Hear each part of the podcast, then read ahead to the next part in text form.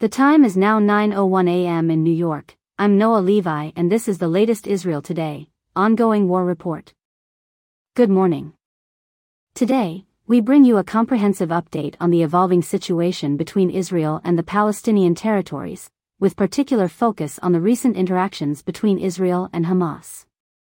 Starting with a statement from Lior Haiat, the spokesperson for Israel's Ministry of Foreign Affairs, Israel reaffirms its commitment to act in accordance with its rights and obligations under international law, including international humanitarian law. This declaration comes as Israel responds to various international proceedings and emphasizes its intention to adhere to legal standards in its operations.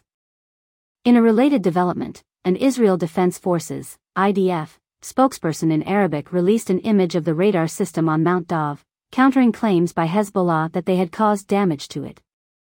This assertion by the IDF serves to correct the record and demonstrate the ongoing strategic tensions in the region.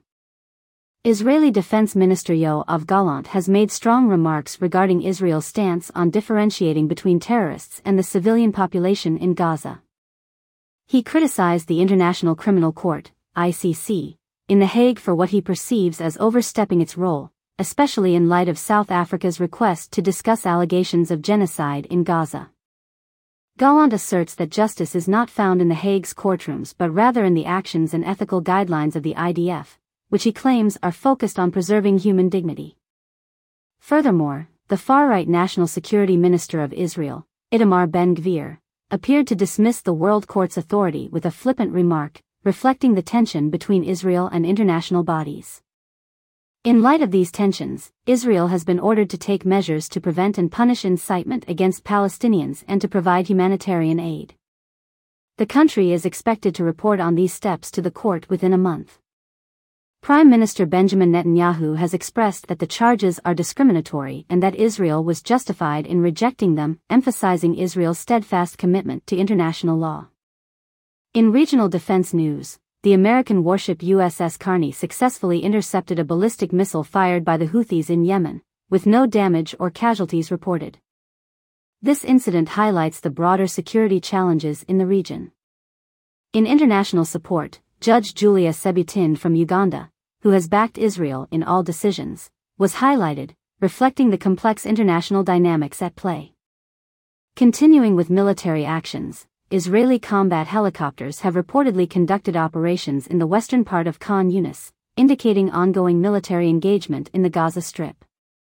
In political developments, Shikma Bressler, a protest leader, has called for Likud MK Tali Gottlieb to retract unfounded claims linking her to events on October 7, terming them as a collection of blatant and malicious lies and demanding the MK surrender her parliamentary immunity. South Africa has applauded what it describes as a decisive victory for international rule of law following the International Court of Justice ruling in favor of imposing emergency measures against Israel over its military operations in Gaza. Lastly, concerning maritime security, the United Kingdom Maritime Trade Operations, UKMTO, reported two missile explosions near a ship off the port of Aden in Yemen, underscoring ongoing regional security concerns.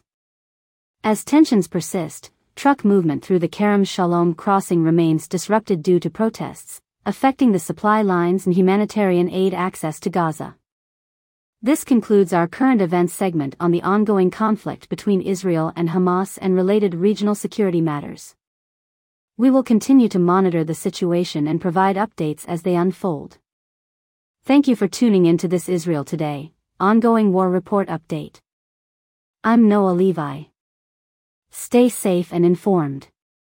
Keep in mind that this AI-generated report may contain occasional inaccuracies, so consult multiple sources for a comprehensive view. Find the code and more details in the podcast description.